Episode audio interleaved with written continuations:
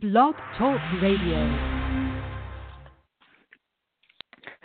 How's it going out there, everyone? We took a little hiatus, but we're back here on the DeArd-Ro Show. My name is Brian DeArdo. Brian Rosen, our other host, will be joining us here in a few moments. Took last week off, but we're back, and uh, I'm excited for this show. We're going to be talking about the World Baseball Classic, won by the Team USA.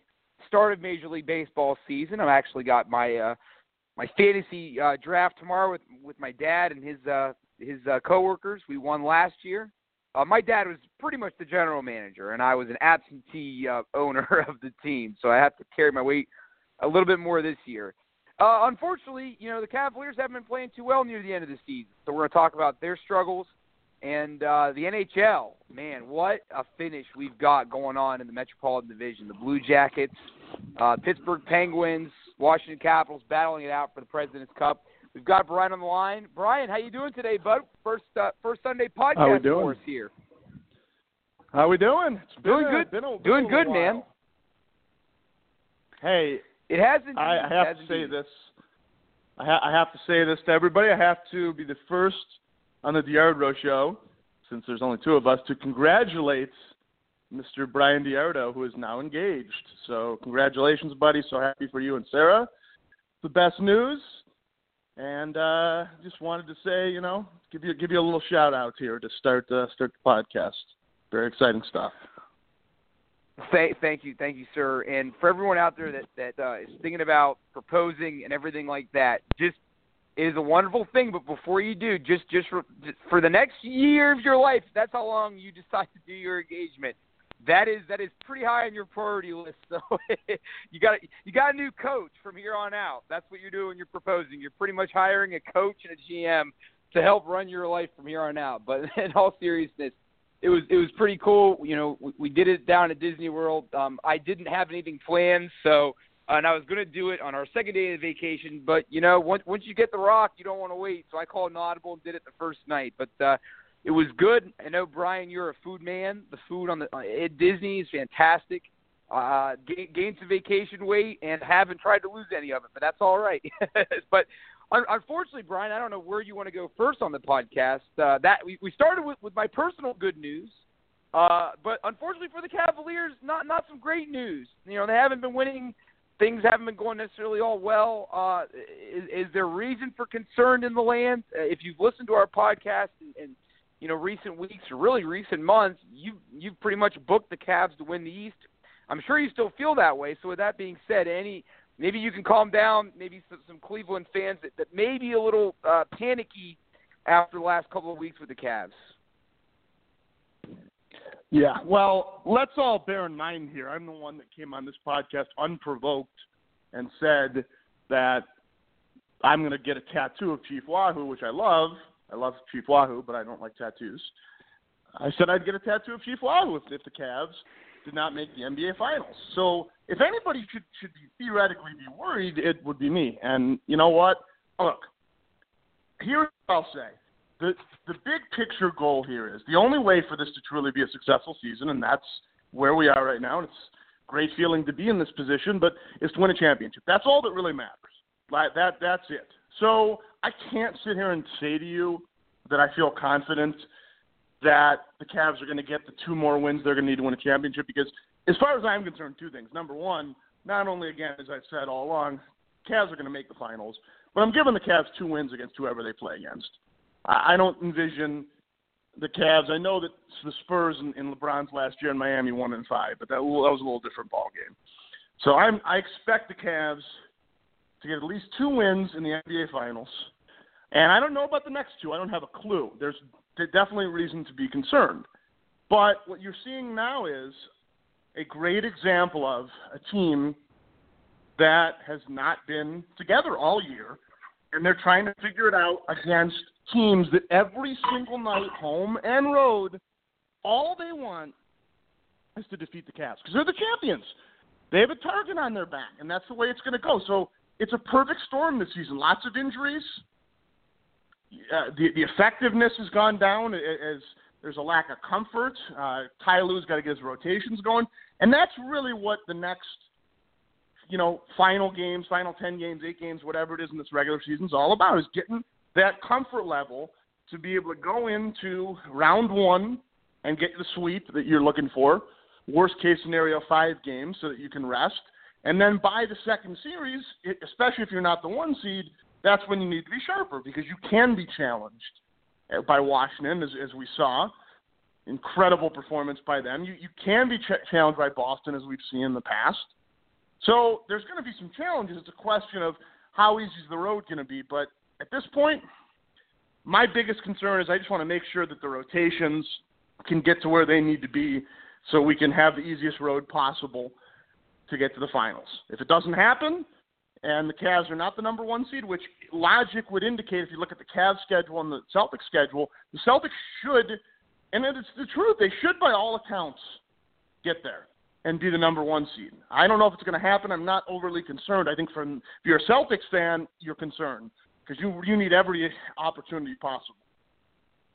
So I know that was a lot. I don't know. I mean, uh, usually, if anything, you're optimistic, and I'm a little more pessimistic. But I just don't feel a lot of reason for pessimism. I, I think that this happened last year, and yes, it's been terrible, and the defense has been worse.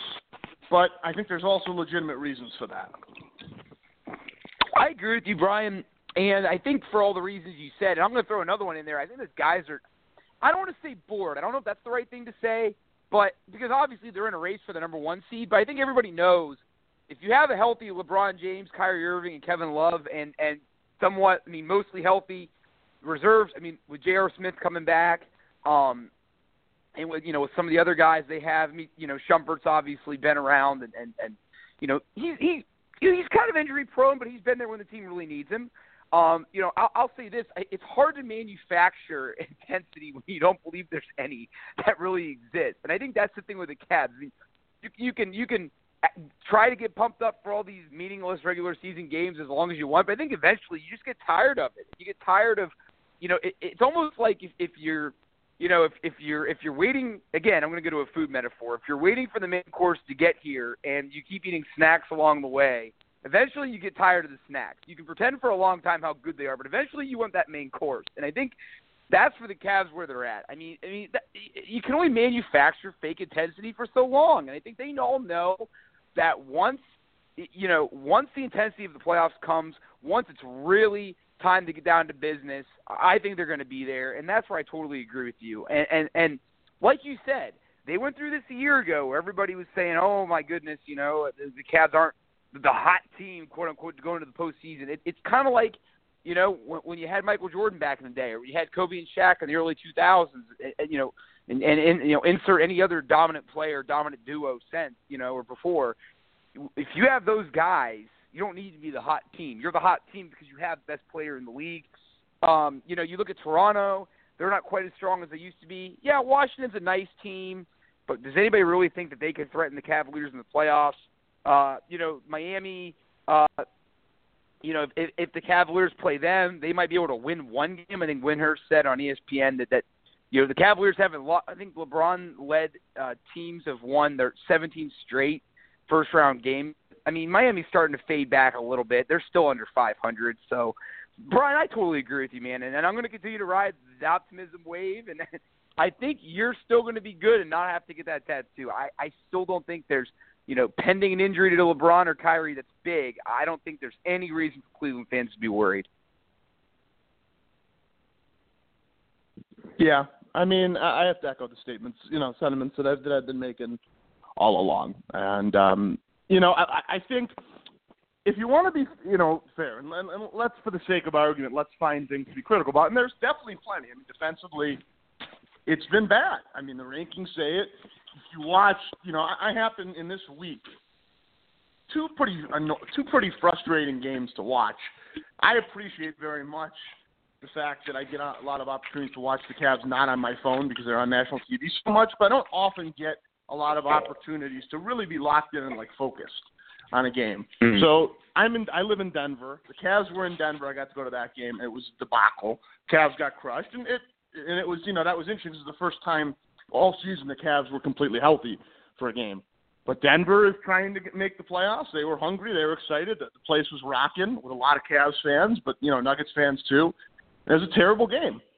And then you have the Wizards game where the, the Wizards got everything they wanted, had an absolutely just insane 70, I think it was 70. Pretty sure this was 70 in the first half. Um, the defense has been has been awful, but again, the only guy that I look at that I really have some concerns about is J.R. Big picture, I think will be fine. He's got enough time to get back to being himself. But you know, he's missed a lot of time this year. He's just now finally back in the starting lineup, and he was huge for the Cavs defensively, offensively. Um, for the rest of my life, and I think most Cavs fans will agree, we're never going to forget the couple of threes he hit in the start of the second half of Game Seven against the Warriors. Without those couple of threes, especially with how little scoring there was down the stretch, don't know if the don't know. I think the Cavs probably do lose. They probably don't win win the championship because it was a dangerous situation for a Warriors run and the Cavs to be in deep trouble, and J.R. didn't allow that to happen. So when you consider his defense and the fact that he's been out so much, that's that's a problem.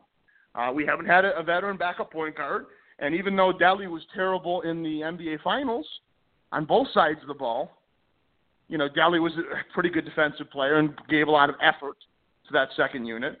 Deron Williams is, is a huge liability defensively. So, yeah, I mean, there's reasons certainly to be concerned, but I would say J.R. How effective can he be? That's one kind of concern I have. You know, Shumpert, who knows?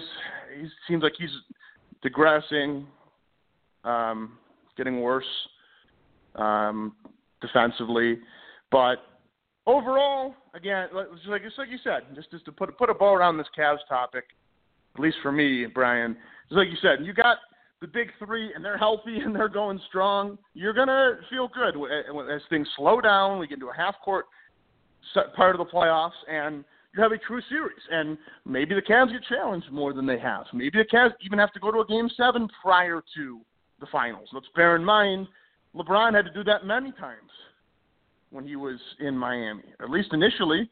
And the Cavs haven't had that yet. Haven't had to go past six in the two seasons that LeBron has been back here.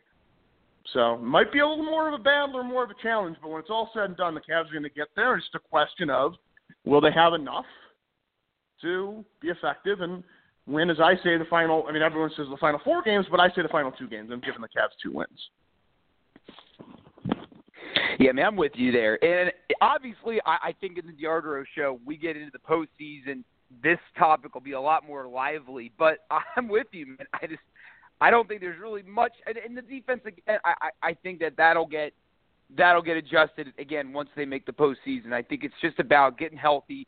I mean, worst case scenario, they're probably going to get the two seed, one seed. I mean, that's not that bad. And and again, when you look at the last two teams to try to make the postseason, when you look at Detroit, who they were they were gritty, but Cleveland swept them.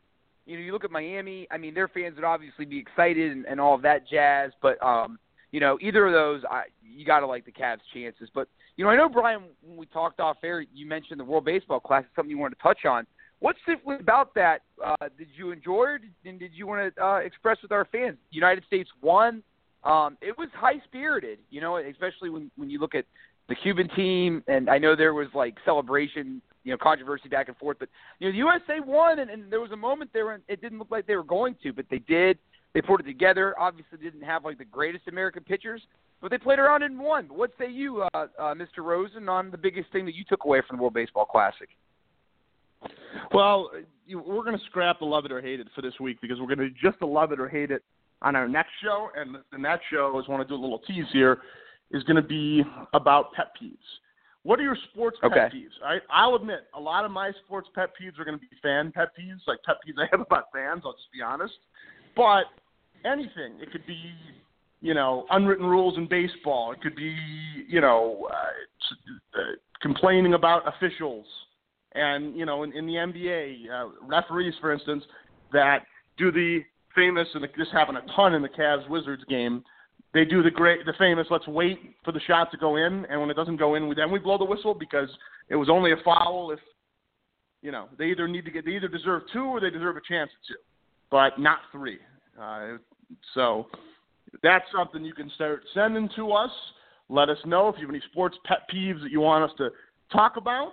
Uh, that's going to be something we're going to discuss on our next show. But World Baseball Classic. If I was going to do a love it or hate it, it's, it's all love. Look, I, you know, when we first talked about this, I said I love it. I know no one else loves it, and I ended up being wrong, and I was pleasantly surprised. There was a lot of interest. Now, you know, the interest is going to be there around the world. There's always going to be interest interest in that regard because uh, that the, the, the internet, the, the Pride International competition, that's something that's very important to a lot of other people. But from our standpoint here, you know, it, it, it's not it's not been all that popular the World Baseball Classic. But I think people started to really get into it because the competition was incredible and the passion that was was so nice. I you know baseball Major League Baseball needs to adopt, and I'd like to think they will, but they need to do it immediately.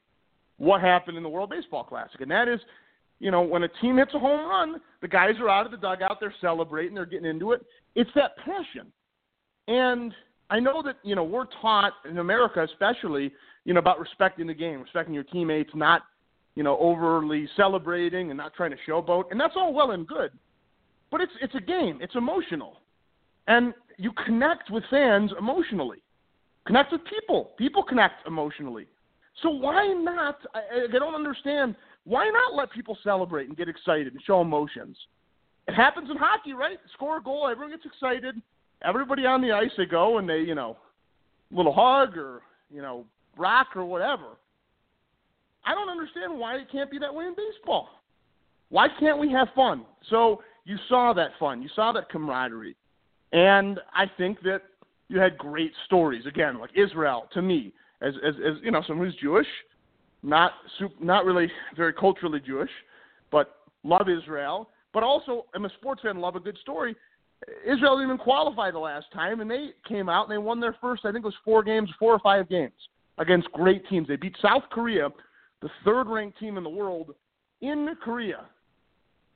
I mean, that is amazing that's just a great story of guys coming together. And this was, you know, not the best, the most known player that Israel had is Jason Marquis, who was a long time back end of the rotation starter who was pretty good.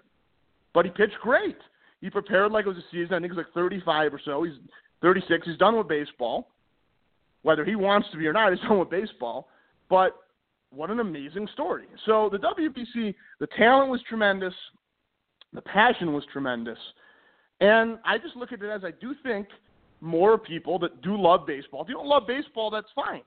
Right? But again, I would make the same argument, and I'll end with this, and I'll, you know, give me your take if you have any on, on this. But know, I've said this before. I hate the Olympics. Why do I hate the Olympics? Because I don't like getting into international competition and get excited about a sport just because America's in it. If I like the sport and America's into it, awesome. I'm into it. That's great. But I'm not going to root for it just for that sake. So if you're a baseball fan, this was international competition. Why not give it a chance? Right? I gave the Olympics a chance. Not like I haven't given it a chance. I just have have my opinion, and that's just how I feel. Same reason I don't watch the World Cup because America's in it. I hate soccer, so I'm not going to watch soccer because America's in it. So, yeah, I, I, I know it's a lot. It's a long rant there, Brian. I'm fired up about it. I thought it was uh, a really great thing. I do too, and it's it's one of those things where I think we're at a, we're at a place where in, in sports and media where not going to ever get top billing here, and I think that's the thing that gets lost in all of this when you think of media. And media tells you what's important and what's not, and obviously it'll never, you know, it, it, it's all about your perception. And what you just said, Brian, made a lot of sense to me when you said that you don't love the World Cup because you or you don't like the World Cup. I was kind of light on you there you you don't like the World Cup because you don't like soccer. But it's not like they slam it down your throat. They do a little bit more so with the well, they do a lot more with the World Cup necessarily than the World Baseball Classic. But we're at a day and age now where it might not be you know top billing on ESPN or or on a marquee station or a marquee prime time slot like the March Madness or the Super Bowl or or, or the World Series but it's still going to be on ESPN. You'll still be able to find it. And if you want to watch the World Baseball Classic, if you want to watch any of the United States games, I believe you would have found the station. And I remember, you know, on our vacation, the night we celebrated propose, you know, the, the proposal and everything, it was on TV where we had dinner, and people were, were standing around watching it. And I thought that was really cool. So we've arrived at a place, I think, in sports media where there's so much access to watching these, there's so many sports channels there are now, that if you want to be passionate about something, you can be. And yeah, not a lot. I mean, there were, and I agree with you. There were a surprising amount of people that got into the World Baseball Classic, which I thought was really cool. Um, you know, it, but there were also plenty of people that I know that didn't watch it, didn't care, and probably don't know that America won. And I think that's the kind of the cool thing is again, you know, where we are with society and media is that, that you can, you know, and, and that's the thing. It, does, it shouldn't matter if you know people devalue it because the great pitchers weren't there, and and there was you know. But I, I, I the one thing I took away from it was interesting was that um, you know Americans don't normally. I mean, they don't always win it, Brian. If you correct me on that if I'm wrong, but you know, to me, it was kind of surprising that the United States won. I thought it was really cool, and from a Pirates standpoint, I'm a Pirates fan. And one night I watched a game where there were three Pittsburgh, you know, the entire Pirates outfield was in the game. I thought that was a very cool thing. Um, I think actually four total Pirates. I think Josh Harrison also competed, our our infielder. So um, from that standpoint, I thought it was, it was a really a phenomenal thing. And and and you meant you touched on too, Brian. You know, I think it was the Cuban team, the American team, you know, uh, just just the, the demeanor in which their fans and the and the players themselves celebrate certain things. I didn't know that, Brian, but there's unwritten rules in the American game that don't necessarily apply or or not even a thing uh, across across the water. I didn't know that. So to me, you know, to see how Cuban fans and their players celebrate things and how that would be quote unquote disrespectful in America, um, I find it very interesting. But to me, it's just it's just the whole culture. But but at the end of the day, though, baseball is the same, and that was really cool to me. And and I'm going to share something with you, Brian. That that and this is a little off topic, but just kind of about my point that you know you can celebrate and watch baseball differently, but at the end of the day, it's all the same game. So I'm at spring training.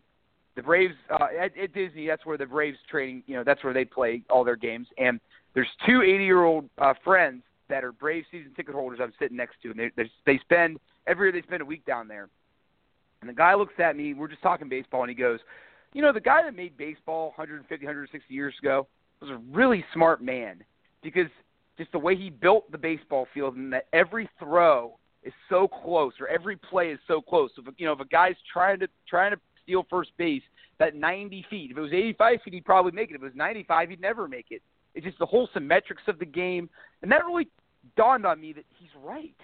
You know, you've never really messed with baseball um, it's never really been tampered with, and I love that. And if you're a purist, um, you really do have to love what you saw in the World Baseball Classic. And, and as you know, Brian, I mean, in the last 10 years, um, I've become more of a baseball fan um, because my fiance is she, you know, her family's a big baseball fan. So uh, it was cool to me to see the different cultures, different countries, and I was for America, and I thought it was very cool um, they ended up uh, winning it, and I thought it got appropriate coverage. It's not the World Series; it never will be, but I think it got appropriate coverage. And uh, you know, for baseball fans, it was something that we really enjoyed. I enjoyed watching, and uh, glad you brought this topic up, Brian. Because I don't know how many other people uh, the World Baseball Classic at length, but uh, very exciting. I was happy to see. Uh, you know, Team USA win it, and uh, kind of sets things up for baseball season. It kind of got my juices flowing. I've got a fantasy draft tomorrow.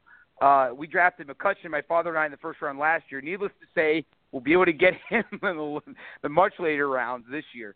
So yeah, Brian. I mean, I'm uh, I'm excited about baseball season. I think the World Baseball Classic kind of prepped me up uh, for the season uh, coming up here.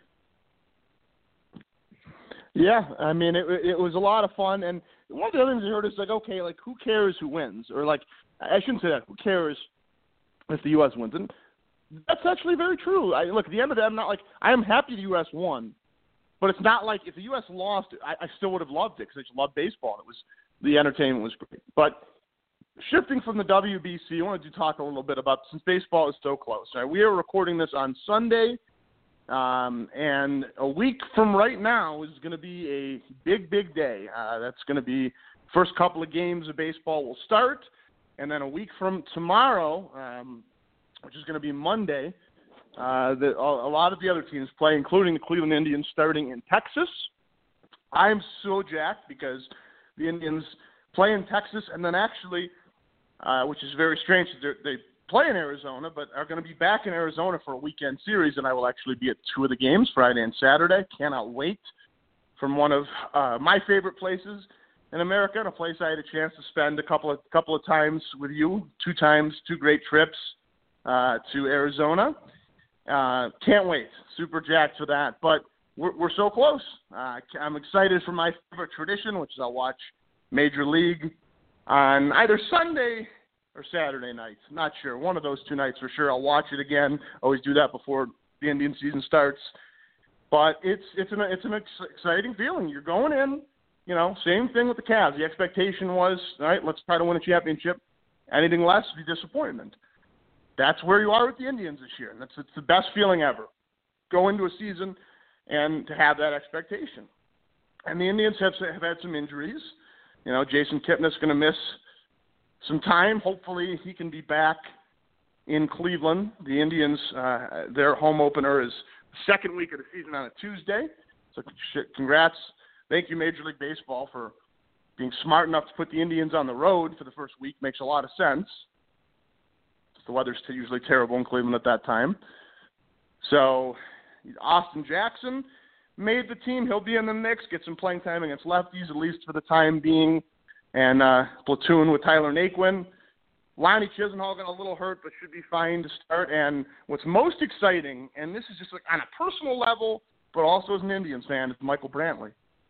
You know, all star, one of, if not the best left fielder in the game. All you know, overall, defensively, definitely not, but overall, with his bat especially, great professional hitter, consistent, runs well, does everything pretty well, and uh, he may very well end up in Cleveland on opening day or in uh, Texas, the first game of the year. It's really exciting. I didn't think this was going to be possible. If he doesn't uh, start the season in Cleveland, not the end of the world, but you're looking at a, a major difference maker that was a non-factor, only 11 games for an Indians team that nearly won the World Series. That's exciting to get that kind of player back. I mean, obviously you can't compare baseball to basketball, but Brian, just to give you a little bit of perspective, I mean, you know, if Michael Brantley, I felt like was the best overall hitter the Indians had. So that you know, it's kind of akin if you compare it to basketball, saying you know you're getting Kyrie Irving or Kevin Love back. Again, can't compare it. They're two very very different sports. One individual makes a much bigger impact, obviously, in basketball than in baseball. But I'm just saying, from that standpoint, to be so successful and to have the injuries, it's a good feeling. I don't know if uh, you know for you how many teams you know if there's any Steelers teams you can think of or Penguins teams or anyone that you've rooted for in the past that was kind of in that in that same boat. Yeah, it's hard to really. Yeah, there certainly has been, but uh, you know, with the Indians, that's a good place to be, though. I mean, you've got a chance to legitimately win a World Series, and uh, you know, for the Pirates on the other end, I mean, there, there's there's equal excitement. No, I don't want to say equal excitement. But there's excitement, but it's it's just to see if we can make the postseason. And uh, you know, they went from 98 wins um, a year ago, well, two years ago now, to a lot less than that last year. So, you know, there, there's definitely optimism there, and I think a lot of it is because you know they almost traded McCutchen in the off season, and uh, you know, so obviously, you know, he's back. Fans are excited about that. Um, we're hoping that Cole can have a better season than he had last year. You know, he was one of the league's best pitchers in 2015. So, you know, that that's a lot of the hope too, uh, is that he'll be better. But I just think in general, when, when you're in the same division as the Cubs, and I think that's gonna be exciting too to see if if we can can be the chink in the ar- the Cubs armor. I mean, they certainly got the better of us in the 2015 wild card game, which kind of spearheaded their run the next year, and they haven't fished ahead of the Cardinals since '99. So there, there's certainly um, you know, a, a lot to be excited about there. Uh, just to see what the Pirates can do. Again, they're not trying to win a World Series. I, mean, I know they are, but but the, the realistic look is that hey, they're going to try to make the postseason and make something happen. And, and for me, still remembering 20 years of the Pirates not being good, I, I still get excited uh, talking playoffs. But uh, you know, when, when you look at the Indians, that division. There's always a sleeper to me, whether it's the White Sox or the Tigers or, or whatnot. You know, it, it seems like that division, there's always a sleeper. Do you, do you see a sleeper in the Indians division, or, or do you think it's going to be kind of cut and dry? Because to me, you know, because that's the thing. You know, I'm, I'm a Pirate fan, but I always kind of like to watch the Indians and their division and what's going on there. There always seems to me to be a storyline in that division that you, that you didn't see going into the year. Do, do you see any surprises uh, of that end or not going into this season? Well, I think that if there's a, if there's a storyline or surprise or something's going to happen, then the one team that I'm I'm you know a little curious about is the Detroit Tigers, and that is because Mm. there's no hype surrounding them. The expectation just sort of is at this point that it's over for them. Um, you know, they had a you know a, tough year last year. Justin Verlander came back and was strong, but have had pitching issues. They went out and they got Jordan Zimmermann, a really good pitcher in the National League for the Nationals, and then he really struggled. Um, but I feel a little bit uncomfortable just sort of ignoring them, and and for that matter, you know, you're ignoring them, and you have the Royals. The Royals, are a team that really had a tough year last year, had a very very tough tough offseason, obviously losing uh, Yordano Ventura, who was killed in a car crash in the Dominican Republic. So there's been you know a lot of difficulties, but this is a team that you know, hey, they did go to the World Series two years in a row and win one. Now their bullpen was the greatest strength. I found out, which I thought was unreal. Actually, pretty sad. The only member of their bullpen from their World Series championship team two years ago is Kelvin Herrera, who out of that bullpen I would have said was the second best reliever. But even still, they've lost some pieces. But you want to be careful. You want you don't want to like completely disregard a team that's that you know has been that successful. Uh, but the Tigers, I'm definitely curious about. They still have a really really good lineup. Uh, JD Martinez is going to be out for a couple of weeks. It, it seems to start the season, but that's still a lineup with Miguel Cabrera, one of the greatest hitters of all time, Victor Martinez, Ian Kinsler. Again, when they get JD Martinez back, Justin Upton, you know, there's a ton of talent on that team still, and they still have Verlander and Zimmermann. And if Anibal Sanchez can ever recover any old form of what he used to have, um, and Michael Fulmer was great last year, was in the Rookie of the Year conversation. So that's a team I don't want to completely disregard. The Royals, on paper, don't look like much of a threat, but I'm not going to completely disregard them. Um, I think that's kind of where you're at. I think most people would would think the Central's not going to get two teams. The Indians win the division, and that'll be that. But I think that you don't want to completely disregard the Tigers, and you don't want to completely disregard the Royals. But it is a great feeling going in. You know, comparing it to let's say your Steelers. You know how a lot of years the Steelers even you felt like okay, Super Bowl is the goal, but you couldn't say definitively you're going to win your own division because you had the Ravens, your rival, feeling the exact same way. Um, I don't see it in the, like that this year. You know, I, from that standpoint, I see it a lot more as look, you know, the Indians are the team to beat. So there isn't that other team, but you've got teams that have a lot of experience, and, and you know, uh, their goal is going to be the same as the Indians. That's to win that, to win the Central Division, try to make a one run for a World Series. And uh, I don't want to completely discount them, but I love being in the position where I expect full well to win the division and get there and not have to worry about a wild card game. So we shall see. Did you uh is there anything when you were at spring training games, were there any any anyone exciting you got to see that you're excited about or any notable good plays or I mean I feel like what what's fun and, and you maybe could, could touch on this too if you want is um, how if you haven't been to a spring training, you, you can get so close. Like it, it's so so more Yeah. intimate. If you want autographs, you can get autographs. You can go to the minor league fields, and it's a really neat experience. So any of that you want to touch on about little more about your spring training experience?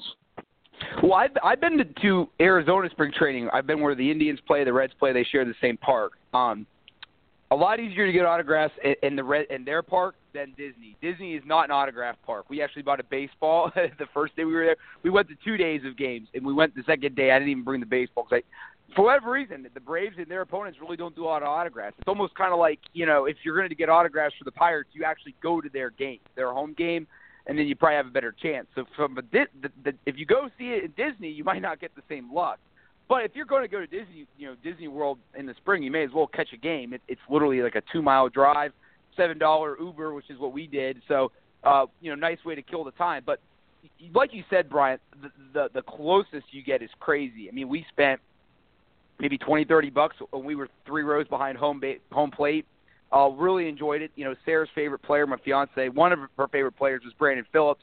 Uh, she's a, a Reds fan, so um, then they played the Mets, but that was not the game that uh, Jay Bruce Tim Tebow were there. They had a split. Uh, seer- they they split up their team that day, and and their other team with Bruce and and uh, Tebow uh, stayed in their home stadium. But uh, we saw Brandon Phillips and, and Markakis and um, his name escapes me now, the former Dodgers, Matt Kemp, and they bat they they bat three, four, five, not necessarily in that order, and it made me think. First of all, that'd be like a great 2007 lineup, but still in 2017, that's a pretty good lineup. And I don't know, you know, you, you can't really take a lot away from spring training, but Brandon, I mean, that trio played exceptionally well in the two games that we were down there, and we also saw uh, your old buddy, and you're gonna have to help me with his name, uh, the pitcher that's still playing into his early 40s, also pitched that day uh, for the Braves. Bartolo Colon. Bartolo Colon, thank you. So you saw Bartolo Colon pitch, and it's amazing because the first thing Sarah said was, "That dude is big."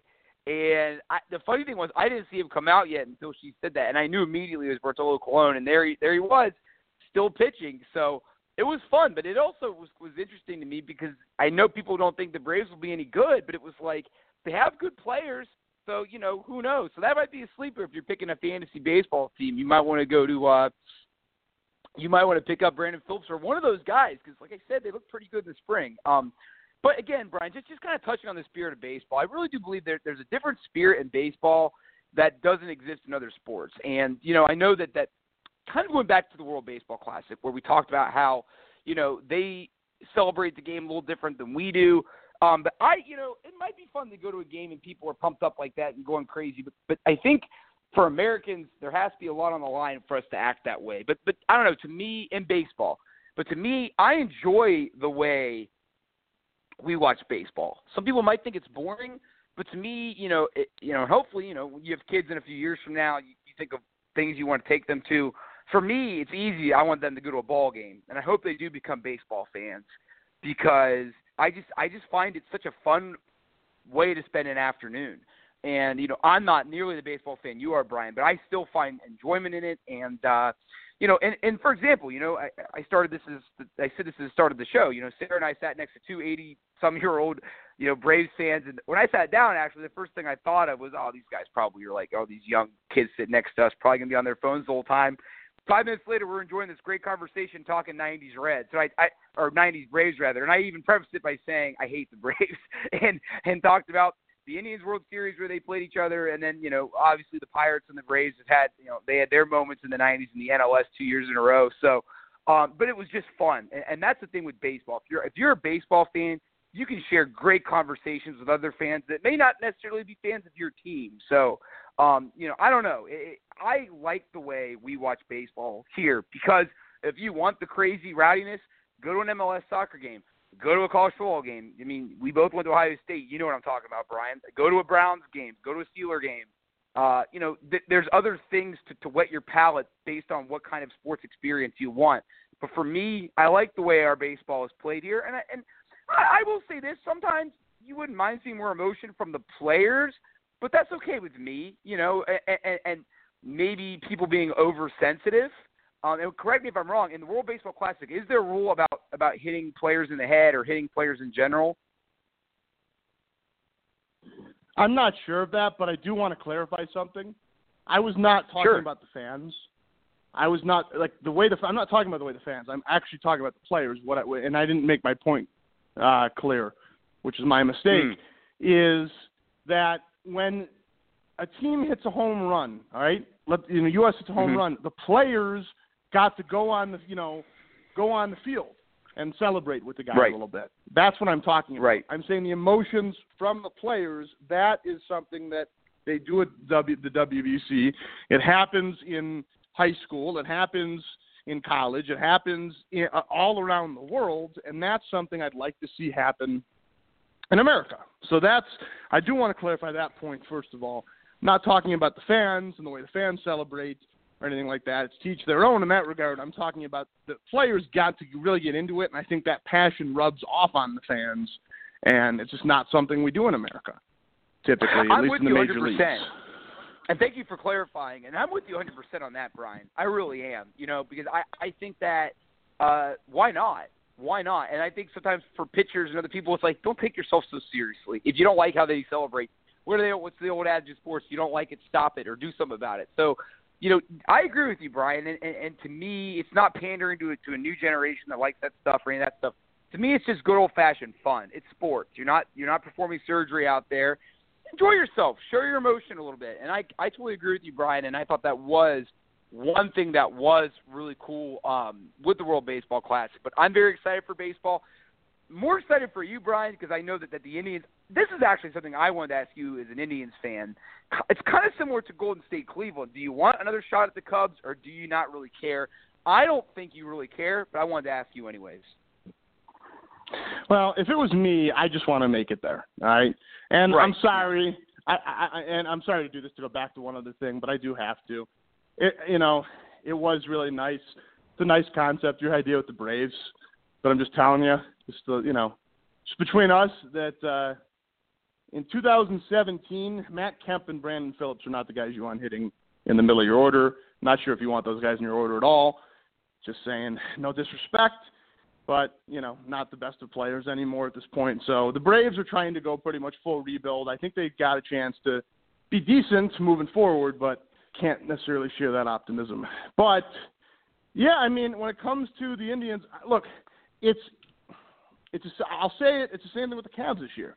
Like in a perfect world, I would rather beat the Warriors than anybody else. I'm not gonna lie; it'll mean more to beat the Warriors than the Spurs. It just will because there is a genuine hate and like there's the hate, but then you know there's you sometimes you respect your opponent. Like, I I respect Michigan more than I respect most of the Warriors. I respect the basketball player Draymond Green. I don't respect the person at all. Steph Curry, I don't like the person at all. Klay Thompson, I don't like the person at all. Kevin Durant is a is a you know I'm not gonna say the word I'm thinking of. We'll, we'll go with soft. That's more PC more fitting to society right. today. Um, so it's a different ball game. I think with the Indians, do I want to beat the Cubs? Yeah, because it's not so much the Cubs, it's the fans, the, the Cubs fans, and I and I said this said this many times that they, you know, I don't like the mentality of a curse when it's just one team.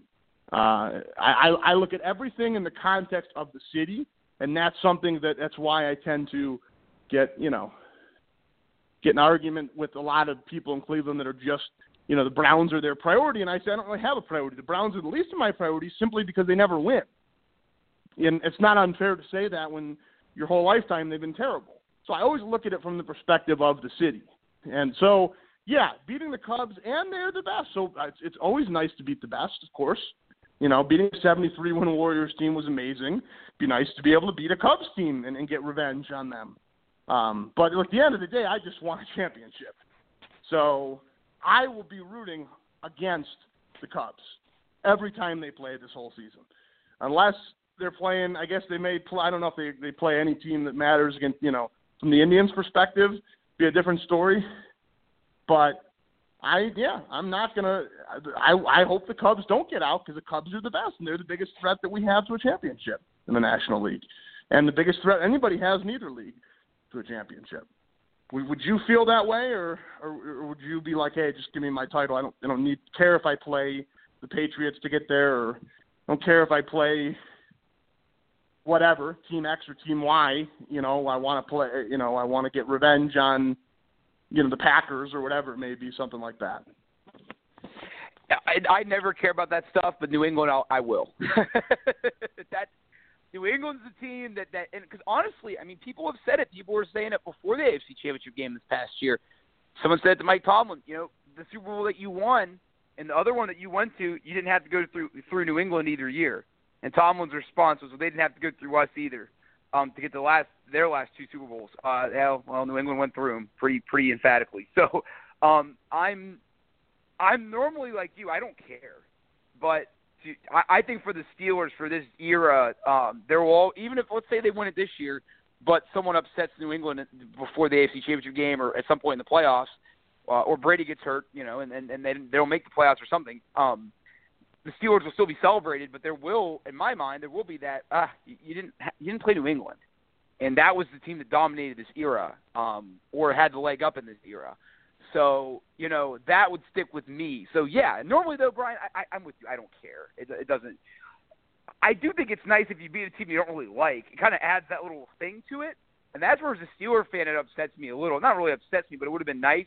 I didn't dislike Seattle when when the Steelers beat them in 05, and I really actually kind of liked Arizona in 2008. And when the Penguins won the Stanley Cup last year, which kind of segue, segues into our hockey standpoint, which I'm really excited about here. Went to went to yesterday's Blue Jackets game, but uh, I like the Sharks team that the that the, uh, the Penguins beat. So, uh, you know, again, to kind of cap off what you were asking me uh, with the Cubs and whatnot. If I was an Indians fan, I'd like to play the Cubs. It wouldn't matter to me, especially with I know how hard it is to make the World Series in baseball. I mean, when was the last repeat champion? Uh, the, the 2000 Yankees. So we're talking, we're going to be on 17 years. Um, and how many teams even make it back to the, the playoffs? The Royals did make the playoffs the year after they won the World Series last year. So it is, and you know this, Brian. I'm not telling you anything you don't know. It's so hard to make the World Series two years in a row, let alone once, let alone make the playoffs two years in a row. Um, I don't care, and I don't think you. I mean, obviously you don't care either. But uh, let's, if you don't mind, here on the Robo Show or DeArdo Show, actually, with Brian Rose and Brian DeArdo, threw it old school there for a moment. Um, let's talk some hockey.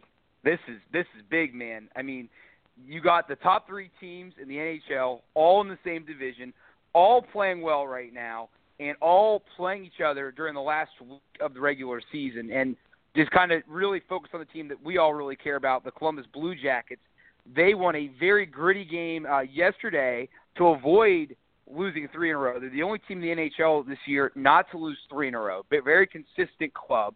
Um, they are tied with uh, Pittsburgh for second in the net with 103 points. But as I said, they're tied also with the second best record in the entire NHL. And Washington is number one with 106. Well, here's at stake besides the, the President's Trophy is if you get the three seed, which is where Pitt, they currently have Columbus over Pittsburgh, not uh, because of the head-to-head. Columbus leads at two to one. But if the season ended today, Columbus would host Pittsburgh in the first round because the NHL seedings are kind of dope. But that it is what it is. If you win, the, the, the President's Trophy, which Washington currently is in that position, then you get to play the eight seed and you avoid completely, uh, you know, the other, you know, the other two best teams in the NHL. You let them battle it out. So pretty much, if you don't get the one, you're going to be playing one of the other best teams in the league in the very first round. Um, and if you get the three seed, the worst draw in this whole deal, you could have the third best record in the entire NHL and not even get home ice in the first round. And oh, by the way, you have to play the second best team in the NHL. So, uh, but Brian, how you feeling about Columbus, man? I'm feeling good about them. I, I, I do have one negative, and then I'm going to throw it over to you. Uh, they're not doing that well scoring, and that's been kind of an issue for a little bit, despite the fact they've been winning. You know, Bob. Yesterday they played Philadelphia, a, a team that you know the, the nice people will say oh, you know, they're fighting for the eight. No, they're not very good. They're one of the worst teams in the in the conference. They're not very good, and uh, they are technically still alive, but but they're that's that's because the bottom part of this conference isn't very good, and they outshot Columbus yesterday, 36 to 21. Bob is the best goalie in the league, so that and they got you know a lucky goal in the second, which I'm not hating. You know, I'm not trying to take away from it, but it was. It was a deflected shot that they tapped in. Um, but you do create your own good fortune because it, it was in their zone. So but that being said, Brian, that's the one thing I will say about Columbus is they have to solidify the scoring. Uh, they have to get it up more. I mean, I think they have three goals or four goals in their last three games. That's not enough. Um, but again, they're right where they should be going into the last week of the season. What say you about the Blue Jackets, Bud? You still excited and optimistic? I'm into it. I, I just have to complain about the playoffs, the way they do it. It, it is so stupid. I mean, I you know, look, I understand divisions, and I get that. But like, you know, the the NBA, to their credit, the divisions are irrelevant now in the NBA. It's all about the by the conference, and I just cannot fathom at all how a team that could have the third best record. And I understand. Let let's say you want to do it like this. All right. Let let's be fair. Let's say you want the top two seeds get to be the winners of the two divisions. All right. So that we start there. That's fair. No problem with that. All right. Then after that, though, the rest of it should fill out in such a way where you know, okay, there's eight teams. The Jackets, let's say the Jackets end up with the third best record in the Metro, right? And you want to try to be fair, you want to show respect to Montreal or whatever, you know, in the other division. Then why not have it be let's just say the Capitals get the number. You know, they're definitely going to be number one. Let's just let's we'll just say that for the purposes of this example. Capitals get to be the number one seed. Montreal is the winner of the other division, even though they have not been nearly as good as the the Jackets and the Penguins, and I don't even know point wise if they're higher than the Rangers who were asked that. All right, so you want to put them too.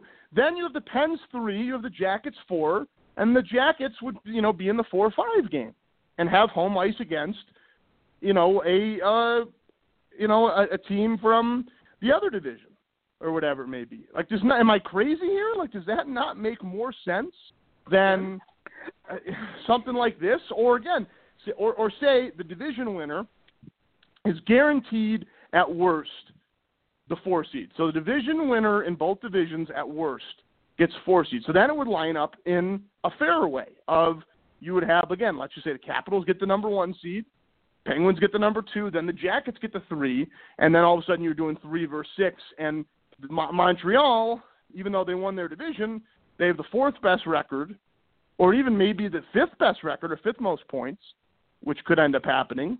But you, you guarantee that they at least get home ice in the first round.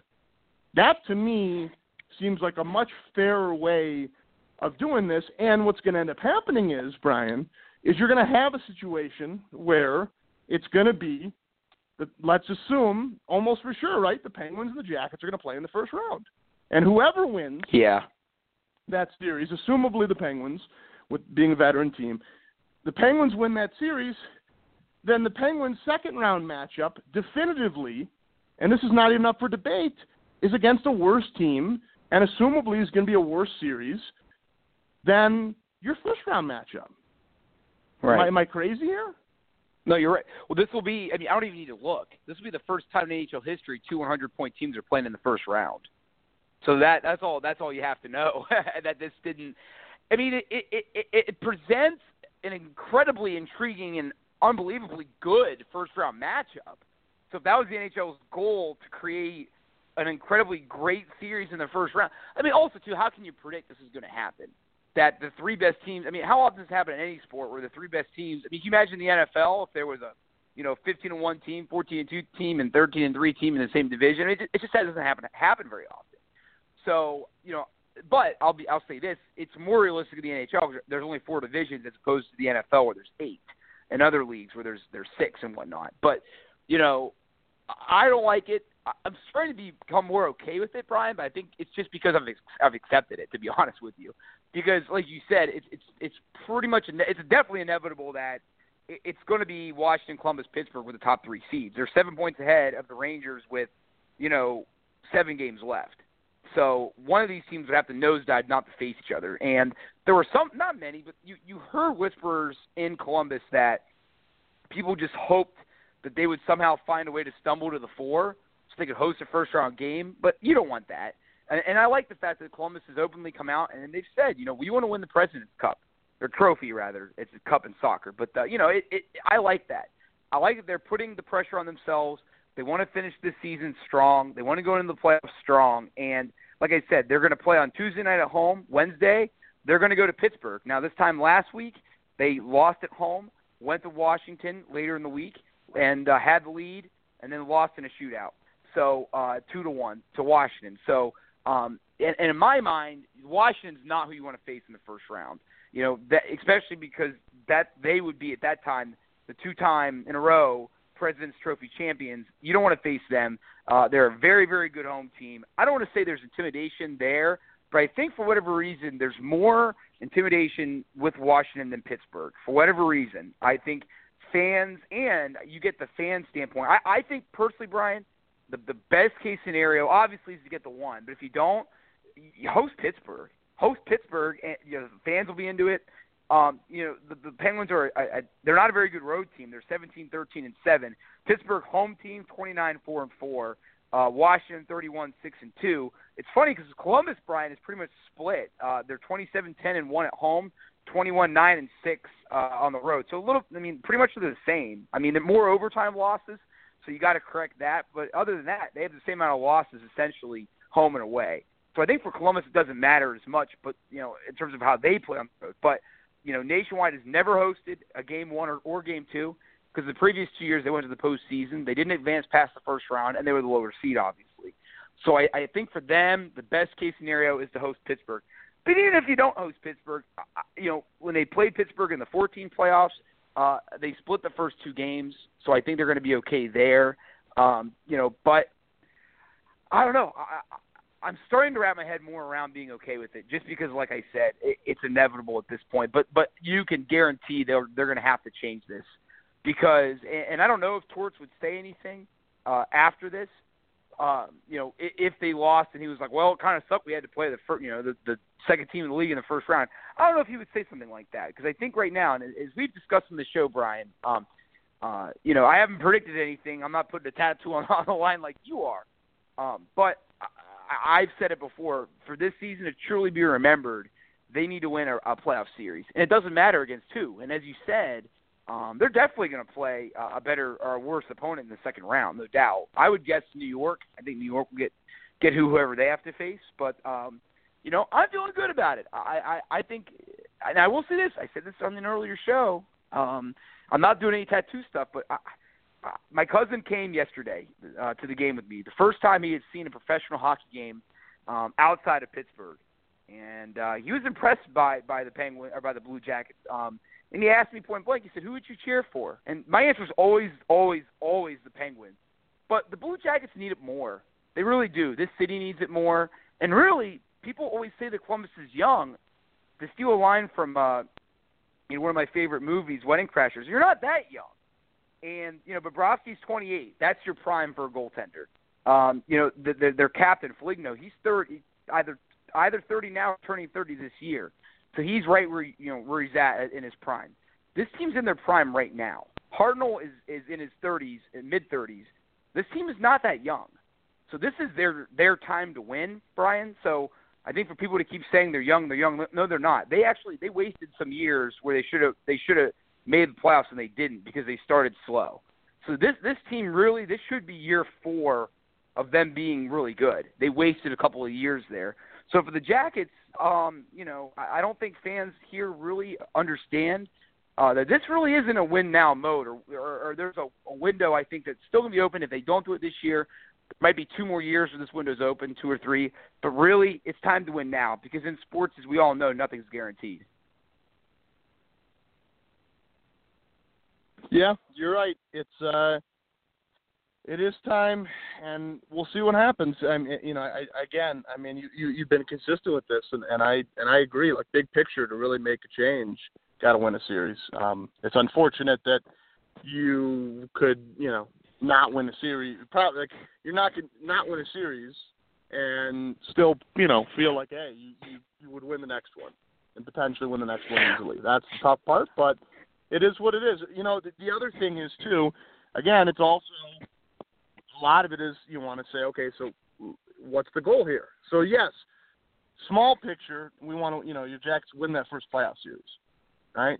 But that's really not the goal, right? The goal is to win a Stanley Cup, and no one expects that to happen, and that's fine. It's it's not going to almost for sure. Shouldn't with a young team, whatever. But that is the goal, right? So from that standpoint, you can you could make the argument. I'm sure the NHL's counter argument would be, you know, you get a good first round matchup, and, and they would say, well, you're going to have to go through these teams to win it anyway. So what does it matter if you right. face the better team in the first round versus second round? I disagree because I think it's I think the fans and and team earns the right to have the easier matchup and have a chance to move on and get more home playoff games, and a chance to to host a game one, you know, whatever it may be. Um, so I still don't agree, but I'm a lot more receptive to to that concept of you know at the end of the day if the goal is to win the Stanley Cup, hey, you know what, you're gonna have to go through these guys anyway. So um, stuff uh, exciting that we've got NBA playoffs, we've got the NHL playoffs, a lot of great things on the horizon. We haven't talked any about college basketball. If you'd like to, I'll give it to you. I'll just say, I mean, again, and it's all about your perspective of what you're interested in. I know that it sounds ridiculous to say I'm, you know, someone to be so excited about World Baseball Classic, hate the Olympics, hate the World Cup, and have zero interest out once, you know, money is no longer a factor because I'm out of my brackets in the NCAA tournament. So I get it. It is teach their own. As opinionated as I am, I do get and understand and, and could say yes, I I am in the minority. I know that. Not many people have that kind of priority system. where I'm, you know, right now as we do this podcast, it's North Carolina and Kentucky's playing, and I just don't care. I mean, it just doesn't. You know, I'm excited that it, the tournament's getting close to being over because baseball's about to start. And that's just where I am at. But I don't know if you know. I'd be remiss to, to at least well, not mention it since it is the Elite Eight, and you know, if you have any thoughts on it. Well, I, I don't know. I mean, I know we're, we're we're already you know we're an hour plus now, but if you don't mind, Brian, I'm going to ask you real quick because I'm with you, man. I'm with you. I've thought about this the whole time we've been on this podcast. Is that we didn't even mention we're going to talk college hoops, and we have these two iconic programs playing at the time of this podcast. But I'm going to ask you something. Um, how much of it do you think that we don't have a great polarizing A team in college basketball and B players? And and ten years ago, ten years ago, which is crazy to believe time's gone by so so quickly. Ohio State, our alma mater, and you were at. I mean, we we traveled, covered the team. Ohio State was in the Final Four. Greg Oden, this great freshman, this great polarizing player. Mike Conley, they went to the same high school, him and Oden, and they made this great, you know, two freshmen carrying the Buckeyes to the championship. On the other side, you've got Florida with with Joakim Noah and all those players that, that many of them are still in the NBA, going for back to back. Um, you know, in later years, you had Hansbrough and and you love it or hate it, Duke. You know, or I'm sorry, North Carolina. You know, Duke's had you know their tons of players. You go back to Laettner you know, guys that you either love or you hate. Um, I, I just don't feel like that stuff is there anymore. And is it because uh, uh, that so many players now are trying to leave early to go to the pros? Is it what is it? To me, that I think could be a question, a serious question. Is that there's just in college basketball, is there any household names anymore? There's a father of a player that's okay, ball, but other than that, what sexy players out there now? What sexy dominant team is out there now that that that for good or bad is is is captivating the country? Um, you know, people can say they love sports all the time and college basketball all the time. I kind of disagree. Uh, I think there certainly is a certain amount of fans that do, but to me, people love a story. People love a team that you can either love or hate together in a team. And I don't think that exists in college football anymore or college basketball anymore. What say you? Do, do you think I have a point, or do you think I, I'm stretching a little bit? Because I, like you, I think there's a lot of people that while there's still certainly people that are interested, I, I think it's certainly waning as opposed to previous years. Well, here's the thing. Again, you say, is there a player? I can't answer because I don't watch, so I want to be fair of that. I also mm. want to say this, and this is important. Right? Anyone that is a big college basketball fan and be listening to this podcast would probably say that's not how we feel at all. And let's be very clear. You live in Columbus. I'm an Ohio State fan also.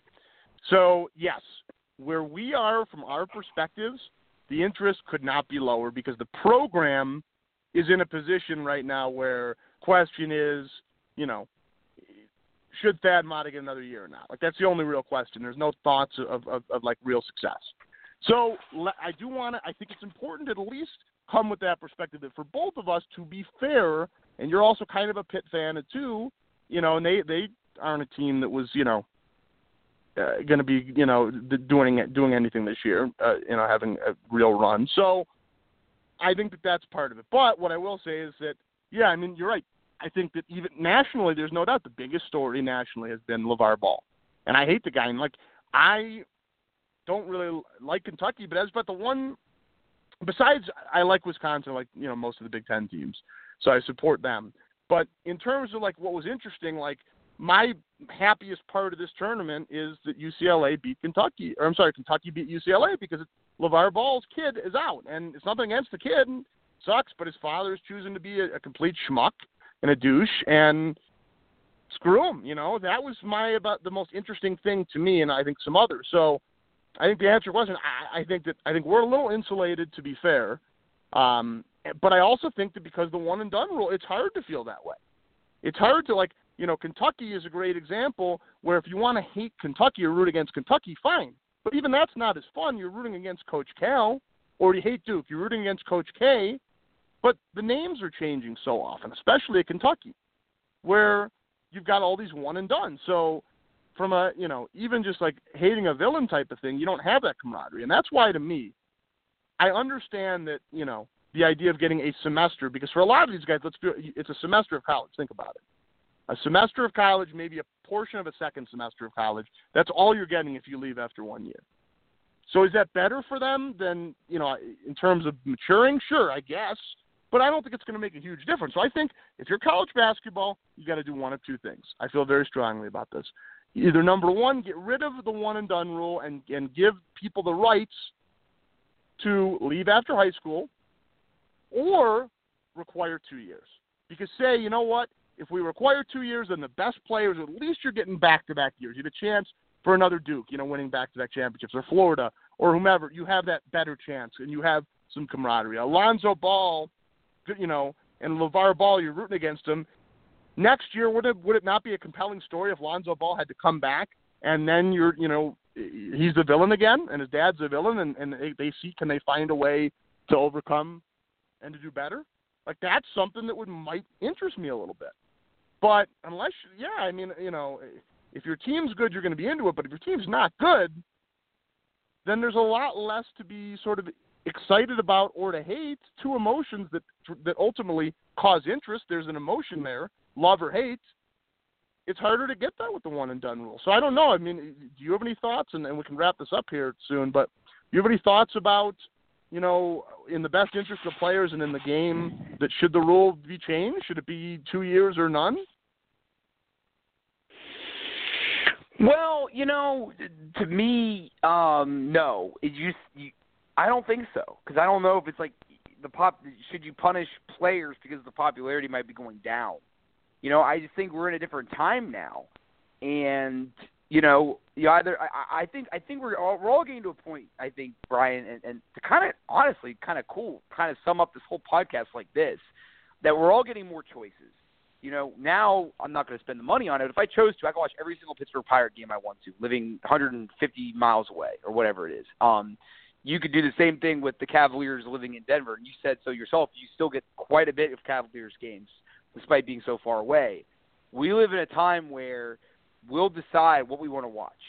And I think as time goes on and this continues to become the norm and, and our you know increases to get what we like, um, there will still I mean, you know, I think the, the the population of things will still be there, the numbers will still be there because the accessibility will continue to rise.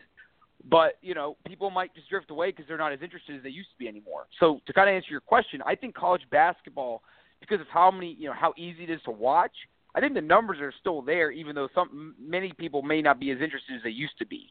Um, and I think for for people like myself, people like you, Brian, that that may used to be interested, um, you know, you have to start re- trying to remember or try to figure out why you were interested in the first place. Was it because you couldn't get the Cavs game and that was just what was on TV? I think for a lot of people, that may have been why you were interested in the first place. Is that you're you you know the the things that you were interested in were, are, are the things you could watch were so limited.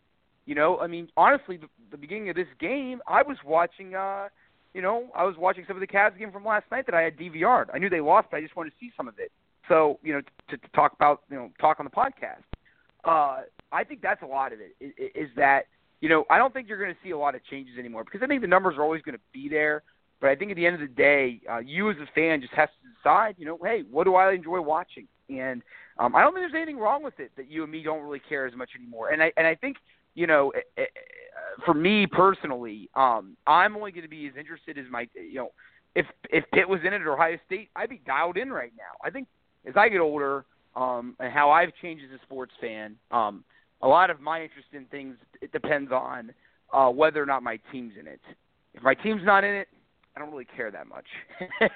so hence why I'm not really dialed in. On the flip side, very interested in uh, the Cavaliers very interested in the Blue Jackets and, and Penguins, and I think in future shows, I'm really excited. As, as Brian said, and, and let us know in the coming weeks, and we'll promote it on social media. Let us know um, um, your biggest things you, you, don't like in sports, um, and help me out with the terminology here, Brian. You know, the biggest things you don't like in sports, and we're going to talk about that at length. Um, more of a love it or, or, or love it or hate it for next week's show. But uh, a lot of stuff to love coming forward on the podcast as – the Cavaliers look to get the number one seed and look to make another run, and a crazy first round matchup with the Penguins and Blue Jackets. So, if you have nothing else to add, Brian, I say we, we put a bow on this baby, and uh, we'll get ready for the next week's no. podcast, my man.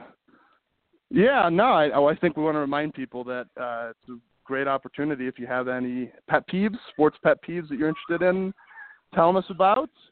Then that would be great. Let's uh, let's talk about those. Let's spend uh, spend uh, a period of time for our next uh, next show doing that. We do that. We can do love it or hate it, and uh, and go from there.